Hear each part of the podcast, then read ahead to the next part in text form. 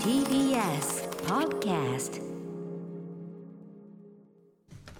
時刻は6時30分になりました。1月6日木曜日 TBS ラジオをキーステーションにお送りしているアフターシックスジャンクションパーソナリティの私ライムスター歌丸です。そして木曜パートナー TBS アナウンサーのうないりさです。ここからはカルチャー界の気になる人物動きを紹介するカルチャートークのコーナーです。今夜のゲストはライターの石井誠さんです。よろしくお願いします。よろしくお願いします。はい石井さん明けましておめでとうございます。おめでとうございます。よろしくお願いいたしま。す。えー改めて石井さんのご紹介をお願いします。はい石井誠さんはホビーアニメ映画特撮アメコミミリタリー漫画原作などサブカル系コンテンツをメインフィールドにしているフリーライターをされています。主な著書にマスターグレードガンプラのイズム機動戦士ガンダムの演説に学ぶ人心掌握術そして安彦義和マイバックページズなどがあります。はいということでそのマイバックページズのね、えーの流れというのかな、あれでまさに安彦義和さんのご自宅からね石井さんご一緒に出演いただいて、はいそうですね。はい。これがね去年の1月14日というちょうどちょうど1年前なんですよね、なんかねあのあもうそんなに経っちゃうかという感じですけどそうなんですよね。ねはいその説も大変そうになりました。はい。えっと実はですね、お年賀をはい。で何かというとですね、えうちょっとなんだ？さんのご自宅に伺いましてですね、えーはいどうぞ。あの要はマイバックページの、えっと、開いたとこに、はい。安彦義和さんのいサイン付き、うわーもちろんあのねあの持っていましたけど買ってましたけど。ああそうですか。あの重版なので、ちょっと一部修正も入ってますので。なるほどなるほどなはいるほど、そして安彦先生ありがとうございます。そして石井さんありがとうございます。ありがとうございます。キャー！ちゃんとイラスト入って安彦さんのご自身のね自画像なのかな、もうなんか今日もぜひよろしくお願いしますと。へえーありがとうございます。うわ、家宝来た。うわびっくりした皆さん、家宝来たよちょっと。びっくりした おお年賀にしてはもうお年賀高級すぎてでかいでかいお年玉いただきました。大事にいたし、家宝にいたします。ありがとうございます。石井さん、本当にありがとうございますね。安彦さんもありがとうございます。さあ、ということで、今夜、どんなお話をしていただけるんでしょうか。はい、えっと、2020年、22年は安彦義和イヤーということで、えっと、実は大規模博覧会、機動戦士ガンダム G オリジン展がのあるお知らせと、さらに今年夏に公開される予定のえある映画について、ちょっとお話しできればと思っております。前回はいご出演の際にちらりと匂わせていたあれですね。実はこの本のお尻にも、ちらりとちらりと匂わせがあえったりする。匂わせがあるうんやつですね。はい。ということで、えーよろしくお願いいたします。はい、よろしくお願いします。Junction. ここからはカルチャートークです。今夜のゲストはライターの石井誠さんです。よろしくお願いします。よろしくお願いしお願いいたま。します。す。ということで、まあ、今回このタイミング「機動戦士ガンダム G オリジン展」展覧会開かれるということですけどまずこちらの展覧会どんな展覧会なのか、はい、えっ、と去年がですね、あのガンダムエースとあと機動戦士ガンダム G オリジンの連載の20周年の年ということで、ん。えっとまあそれを記念したあの大規模イベントということで今回、あの企画されてます。うん。であの角川さんが作られているえっ、と所沢桜タウンというあのなんか岩みたいな、あの、ミュージアムがあるあそこですね。はいはい。あそこも今年で1周年なんですね。うんうんうん。なのでその辺のこういわゆるまあ、アニバーサリー的なものを重ねる形で、まあ、何かできないか。あと安井子さんが所沢住まわれてるのでうん。えあの所沢地元ということもあっなて、えっと、地元で展覧会を入れましょう。桜タウンね、なかなかこのご時世で行けなかったんでちょっとね、ええこのタイミングでぜひ来ていただければと思い1ます。月22日から始まるんですね。はい、1月そうです22から3月21までということですけど、えこれ展覧会はどういう内容なんですか、はい。えっと、基本的には安彦さんの、えっと、原画を、うん。えっと、ガンダムエースの表紙って10年間ずっと迷子を安彦さん描かれたんですね。すごいね、で100枚以上うん。その表紙だけであるんですよ。はい。でまずそれをすべて、えっとまあ、可能な限り展示するっていうのと、あと単行本の表紙であったりとかポスターであったりとかっていうあのカラーイラストはメインにしつつ、うん。ちょっと今持ってきたんですけどもほうほうほう。この愛蔵版にしか入ってないですね、えいわゆるこうこういうカラーイラスト。カラーイラスト。カラーページです、カラーなんていうの？見開きね。見開きこういう。はいあはいはい。はい、これが、えっとまあ、ちょっと通常の単行本だとうん。モノクロになってしまうので、すべてあのできる限りもあの名シーンを厳選して展示するようにしてます。美しい原画が見れるわけですねね。実物がね、点数的には500点以上、ー。ちょっと僕が割とあのメインに選ばせていただいたので、まあ、ファンならちょっと納得していただけるかなと、んえ思っておりますので、なかなか見応えがそれ時点でありますしね、はい。そしてさらにね先ほどおっしゃってた映画ですね、はい、そうですね、えっと、初夏という予定で、あのククルス・ドアンの島が、えっと、公開される予定になっております。はい、これはもちろん機動戦士ガンダムのもうあのなんていうの？ファーストガンダムのその正当スピンオフスピンオフじゃないな。その中の中の中の話をだから本当に中の話ですよねちゃんとね。そうですね、ええ。うん、なんだけどこれどういう切り口なのかというのはちょっと後ほどはい、わか伺いました。改めてですねちょっとビビギナーの、ね、方もいらっしゃると思うんでまず安彦義和義和さんどういう方なのかもう一回ちょっとざざっくりとは大変だと思いますが、はい。えー石井さんからちょっとご解説。はい、えっと、安彦義和さんは1947年生まれの、えっと、北海道出身の方アニメーターですね、あ元アニメーターで現在は漫画家を専業とされています。で、えっと、機動戦士ガンダムには1979年放送の機動戦士ガンダムにはアニメーションディレクターとキャラクターデザインという形で参加していて、であのアニメーションディレクターというのはそもそも何かっていうところがあるんですけど、いわゆる作画の人間でもスストーリーだったり演出だったりに口を出してもいい立場にさせてほしいと、作画って基本的に絵描くだけじゃないですか、なので脚本とかに文文句というのがあるんですけど、あの意見が言えないっていうのがちょっと不満だったそうなので、それがきちんとできる形で参加させてほしいということで、いあ例えばストーリーの展開とかにちょっと口を出したりとかっていうのをしてます。はい。ただだんだんこうあの進むうちになんていうんですかね、えっと完成度も高くなっていったので、うんうんうん。特に後半は口は出してはいないって言っておっしゃってたんで前半のいわゆる企画段階だったりとか初期の,、あのまあ、構成の段階でこういうふうにした方がいいんじゃないのっていう口を出したという形ですね。まあでも監督の富野ね、えー、と吉行さんと並んでガンダムのまあ生みの親のはい。二大巨頭のねうちってことですかね。そうですね、はい。うん。まあ、あの本当初期の初期から企画は関われたそうなので、生みの親の一人と言ってもまあ間違いないと思いますね。はい。さあそして、えー先ほどからね展覧会の話伺ってます「機動戦士ガンダムジ・オリジン」これは何なんでしょうか、はい、こちらは、えっと、2001年から、えっと、ガンダムエース市場で連載始まった、まあ、いわゆるコミカライズなんですが、えっとまあ、安彦さん自身がコミカライズを依頼された段階で、えっと、大幅に変えたいと、まあ、2001年っていうのはちょうどガンダム20周年ぐらいのタイミングだったので、現代的視点でもうちょっときちんと書きたいなっていうのがあの安子さん的にあったので、えっと、そういうところをこう飲み込んでいただいてきちんと書きましょうということで書いた、えっと、漫画になりますね。はい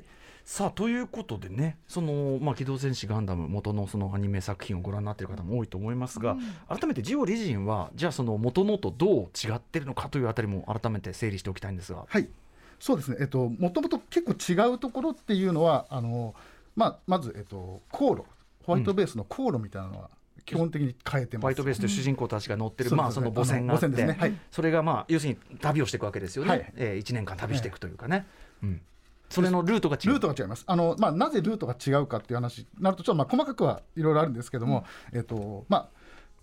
軍事機密を持って、それを本部に持ち帰らなきゃならないっていうのは本来の任務だろうと、ええ。ただ、テレビシリーズの場合は、やはりあの構成の都合上、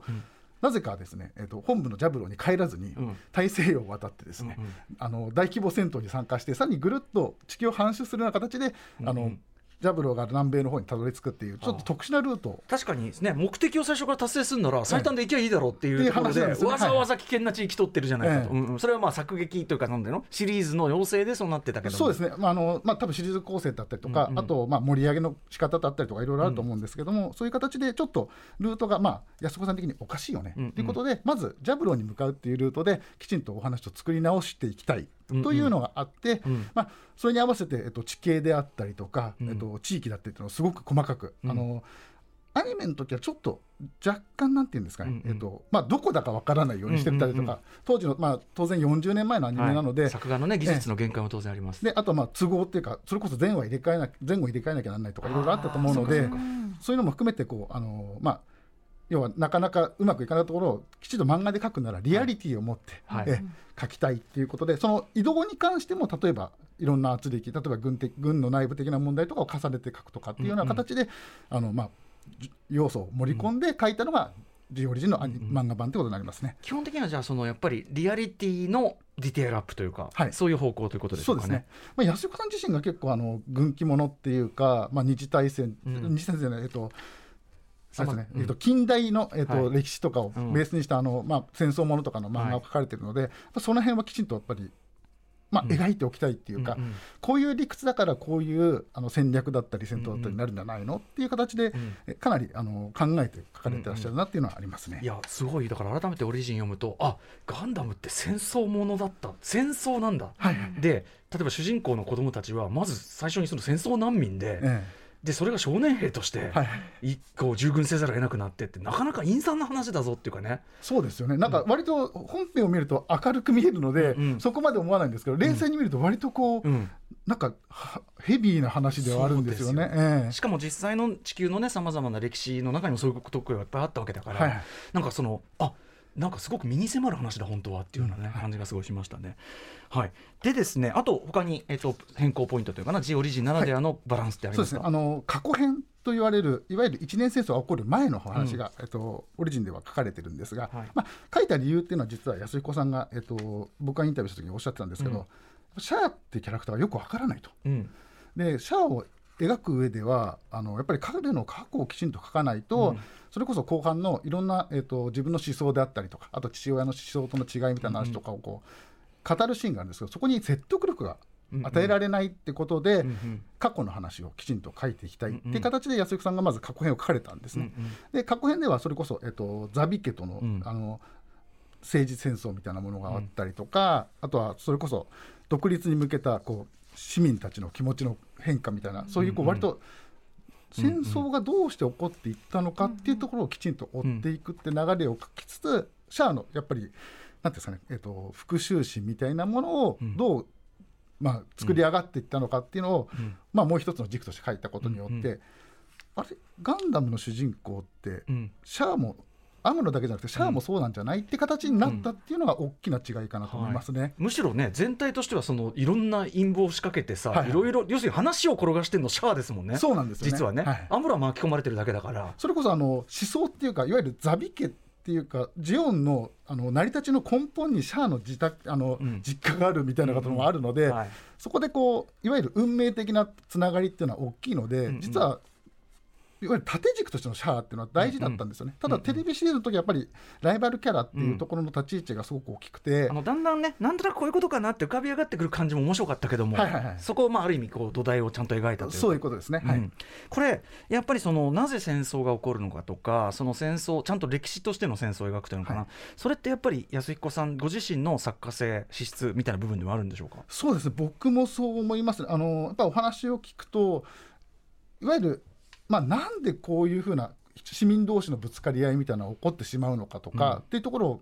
ご自身の経験から踏まえていろいろ考えてらっしゃるので、やっぱりあのなんとなく戦争がありますとか起こってますって形だと納得できないっていうところが大きかったんじゃないかなと思うんですよね。逆に富野さんのガンダムというかな富野さん側の資質っていうのは逆に吉彦さんに対してどういう感じと言えるんでしょう？そうですね。富野さんはやっぱりエンタメとしての作り方がとてもうまいというか、うんうんうん。まあ、もちろんあの全く考えてないわけじゃないんですけど、やっぱりガンダムは戦争が起こった状況で始まってたんですよね。うんうん。なんで起こったかっていうのは重要ではなくて、戦争っていう状況の中で少年少女たちがどのように苦難を乗り越えて成長していくか、うんうん。みたいな形の流れがあの、まあ、富野さんが描いたガンダムでは割と重要であったっていうところにあるんですけど、安彦さんは、まあ、そこをもう少し、あのまあ、戦争ってこうやって起こってしまったからそこに対してのこう皆さんそれぞれキャラクターのこうなんていうんですかね、責任感であったりとか、葛藤であったりというところもきちんと過去に描いたことで、えー、と一年生と本編が始まった時にあこういう過去を抱えてたからこういう行動を彼らは取ってたんだっていう結果みたいなのを見せるっていうところで、うんうんええプラスアルファをされてるなっていう感じがするんですよね。そういう意味ではだからそのアムロの主人公のアムロの成長端っていう意味ではやっぱそれが富野さんイズムで、はい。みたいなことなんでかね。ね。。ええ。うんうんうん、面白いですねやっぱね。でもそう。ジオリジンはやっぱりそのテレビアニメでは掘り下げきれなかった部分をどんどんどんどん拡大していくと。まあ、やっぱり20年っていう時時間があったのでそこですごく安彦さんが考えられてる、まあ、安彦さん自身は割と後から考えたようなんですけども、うんうんうん。やっぱり、えっと、そういうところを考えなきゃならないようなところまで時間的には経っていたのかなっていう気がしますよね。後からまたね語り直すならやっぱそういうことですよね、はい逆にだからアムロの話は意外とこう骨格まんまなのは、ええ。まあ、そこはよしと。そうそうだと思います。ええ。成長物語は全然 OK、はい。みたいなことでもあるのかな。そうですね。むしろシャアがなんであんなことしてたんだろうっていうのがやっぱり当時見てる本人としても、んなんかなかなか納得いかない部分があったらしいんですよね。えーなんか意味不明の行動を取ってるよね。でも彼のこの行動にちゃんと意味付けをしようっていうところが、まあ一つのまあオリジンの後半を描く上での大事なテーマになってるのかなって気がしますね。はい、さあそしてですね問題のと言いましょうか安彦さん監督を手掛ける新作映画、えー前回ご出演いただいた時もねまあガンダムですと言っておきましょうみたいなね。もうあ完全にフライングですからね。えーっつってね。いやでも楽しみってなっててそして安井国さんがね手掛けるしかも劇場用新作映画のガンダムともなると、はいさあ何をどうするんだって思ったんですけど、ええ。これはどういう映画になりそうなんでしょうか、はい、えっと「広瀬ガンダム」のテレビシリーズの第15話で放送された、あのエピソードになっていていわゆる何ですかねクリス・ドワンの島というね、はい、エピソードがある。でこれがあの、まあ、当時やっぱりルーティンとしてアニメのルーティンって回す際にうん。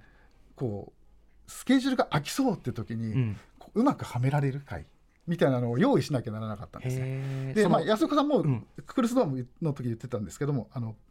第何話って書いてなかったと、うんうん。脚本に、うんうん。第罰話みたいな感じで書いてあって、要は何話に入ってもいいようどこに入れてもいいような話。だから大筋にはもう明らかに関係なくてうんうん。まあでササブエピソード。そうですね、サブエピソードで1話で完結するって形で、えっと、作ってたと。でまああの当時、えっと、メインの要は本筋は割と安彦さんとかあの、うん。作画監督をされたりとかして、うんうん。えっと、きちんと作っていたんですけども、そういうこう脇になってしまうエピソードはそれこそ外のスタジオに投げてであの作画に関して戻ってきた作画を安彦さんが、まあ、チェックしてできるだけ直してって。へいやえみたいな形で外注しちゃうみたいな。外注。完全外外注です多分4つぐらいスタジオあったんじゃないですかあね。そう。ええ。そういうでもある意味いろんな意味でこうなまあな投げやりじゃないけどちょっとこうちょっとおざなりな回というか。そうですね、なので、こここは完全に安彦さんが全く触れてない、大体ちょっと大事な回は、あうん。の多少手を入れたらしいんですよ、いくら忙しくても、でも、まるっきり投げちゃってて、クルスドアンはそうなんだ、え15話。ラッシュでチェックした程度で、まあ、見たときに、ちょっとショックを受けたと。それはその絵が。映画話はしてますもんね、ええ。絵はあちょっとってやっぱそうなそうですね、まあ、だチェックしきれなかったところが大変だったのかなっていうところではありますよね。それをですよ、ええ。要するにそのガンダムの中でも一番ある意味なんていうのかななんていうの？誰も触れまあいいでしょう。安彦さんはママ子って言ってましたよ、ね。あのまあ、外れ者みたいな感じですよね。ねああのそう、ん。テレえっ、と北米でブルーレイボックあ DVD ボックスかな、うんうん。出るときにエピソード外されたぐらいなんですよね。多分クオリティの問題だと思うんですけど。クオリティも低いし話関係ない外しても何の問題もないみたいな。それをクルス・ドアンの島なぜわざわざ安彦さんは今回劇場用に選ばれ題材として選ばれたんでしょうはい。まあ、理由は僕もすごく細かくは掘り下げてないんですが、うんうん。やっぱり気になっていたエピソードで G オリジンに書きたかったらしいんですよ、はい、でも書けなかった。どどういう話なんですか？まずは。えあの、えっと戦争で PTSD というか、まあ、いわゆる、えっと、子供とか、まあ、村を焼いて殺してしまったおあのまあ、なんていうんですかね、焼き討ちしまったことによって PTSD を負った兵士が、うん。えっと、脱走してそこで、えっと、被災してしまった子供を保護して、うん。あの孤島に住んで、まあ、ひっそりと暮らしていると。うんうん。でそこにあの、まあ、たまたま救難進路をはあの受けたホワイトベースが近寄って、アムロが見に行ったところで、うん。あのクルス・ドワンというその脱走兵とアムロが出会うっていう話ですよね。はい要は敵軍の兵士がもう軍を離脱して、はいで自分のそのなんていうの戦争被害みたいなものに対して、まあ、ある種贖罪的な行為をしているというか、はいことですよね。そうですねでも一方でザクっていう武器は手放さないわけですよ。うんうんうんでなのでその結果、まあ、当然ながらジオン軍に見つかってしまって戦闘に巻き込まれるみたいな流れのお話ですよね。まあ、ね割とこうなんていうの戦争の板挟み主人公キャラじゃない人の悲哀というか、はいはいはいね、そんな感じですもんね。ですよね。でまあ、そこに対して安子さんが何を考えたのかって話はちょっと実は、えっと、ガンダムエースの、えっと昨年の12月号で、えっと、ちょっとだけ、えっとまあ、触りだけインタビューさせてもらった時にはい。おっしゃってたのが、まあ、あの一年生との闇的な部分を描けるんじゃないかとこの話だと。うんうん。というのはそれこそ、えっとまあ、安子さんがあの例え出したのが地獄の黙示録なんですが、ほうほう。えあのまあ、カーツっていう。はい。まあ軍人が、はい。えっと、ジャングルの奥地で自分の王国を作って、でそこ預かり知らないところで、まあ、何何らかのことをやってるから、彼を殺してこいって言われた軍人が行くって話ですよね。確かに確かに闇の奥的な構造ですね。ですよね。は。い。はい、でそれに対してあの、まあ、クルス・ドアンも同じような形で、えっとまあ、一人隠一人というか隠遁して生活して自分の、まあ、テリトリーみたいなのを作って暮らしてる兵士が、まあ、いるからそこに対して、まあ、外部のものが触れた瞬間に何が起こるのかみたいな形の、いわゆる戦争被害者の話みたいなのを書いてるわけですよね。ええなるほどこれまさにだから戦記物本当に本当の実録戦記物も書かれてきたし、ジオリジンも戦記物リアル戦記物としてのガンダム書かれてきた安彦さんとしてはある意味もう究極の素材というかそうですね主人公たちのそのね超能力者たちのこう天天空のドンパチではなく、はいあるいはなんていうかなシェイクスピア的なさある意味こう王族間の陰謀劇でもなく、はい一兵士たちがっていうことですもんね。そうですね。なので、まあ、あのそれこそ本編の方でクルス・ドアンが夢を見るんですよね。うんうんあのまあ、自分が殺した子供たちの親を殺した時のこう夢だったりのを見て、うん。まあ、とても傷ついてるみたいな話を描いていくので、まあ、安彦さんが結構あの学生運動をしてたっていう原点に反戦みたいなものがあったので、当時だとベトナム戦争そうですね、うん。なので、まあ、そういう意意識とかをどう作品に落とし込めるのかっていうのは多分題材としてしてうまくあったんじゃないかなって思うんですよね。確かにその村を焼き討ちしてとかってね、ベトナム戦争やっぱりすごく連想しちゃうもんねそれね、はいはい。そうですね、うん、これでもねこうやって話伺うと安彦さんの作品としてはすごくこうねなるほどって筋通ってるけど、劇場用映画としてねどうなるのかちょっとまだね。そうなんですよね。僕もあのうっすらとしかやっぱり情報をもらってないので、うんうんうん。なんかどこまであのそれこそえ派手な話になるのとか、うんうんうん。それこそ1時間半とかの映画にできるのかみたいなところも含めてちょっといろいろこう期待してるというか、はい。まあ多分どんな盛り込みがあるのかっていうところにね。ねいやー面白いっすねこれで楽しみになってきました本当に。はい。といということであっとあっという間に4時間来たのででは、えっと、一応今夜の重要情報うなえさん改めてまとめてお願いします。えーまず安彦義和さん、えー機動戦士ガンダムジオリジン展が1月22日土曜日から3月21日まで埼玉県所沢桜タウンにて開催します。そして今年の初夏安彦さんが監督を務めます映画機動戦士ガンダムククルス・ドアンの島が公開予定ということで詳しくは公式ホームページをご覧ください。そして、えっと石井さんからもお知らせことなど、えーっとまずこの、まあ、G オリジン展に関しては、えっと、初日の、えーなんていうんですかね、まあ、こけら落としている時に、あのー上映会がありましてですね、はい。OVA 版の G オリジンの上映があるのでそこでトークショーをやります、うん。安彦さんの。はい。で、まあ、僕も一緒に登壇して一応司会として、えお話しさせていただく方向でうん。動いております。で、はい。あの後期も2月18日だったかな？にあの後期の入れ替えで展示入れ替えになるのでそこで、えっともう一回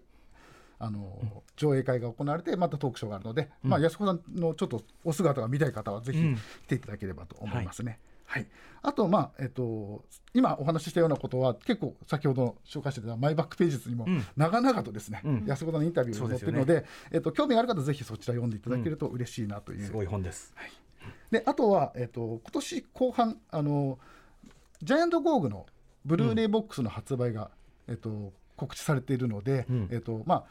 春春までは G オリジン展、うん。で夏にはクルスドア、うん。で秋以降どこかで、えっと、ジャイアントゴーグという形で割と1年にわたって安彦さんのこうねえまあ代表作のもう一つでコンテンツをうん。え楽しめる1年になっているのでちょっとファンの方は一緒に盛り上げていただければと思っております。はい。はい。まあまたでもちょっとねあの遠からずのタイミングでちょっと石井さんにはお話伺わねばなるまいというような、そうですね、まあ、ぜひね、夏にまたちょっといろいろなんか分かったところで、もしかしたらね、安子さんに来ていただいて、いろいろっていうのもありますよね。お忙しいと思いますよ、はいもちろん、はい、だったら嬉しいかな、はい、いやいや、でも、あの、ありがとうございます。そして、あの、今回もね、こんなお年玉本当に、陸のお年玉いただいちゃってサイン付きもいただいてしまいました。ということで、えー改めまして、ライターの石井誠さんに伺いました。ありがとうございました。あ。りがとうございました。ありがとうござ。いました After Six Junction.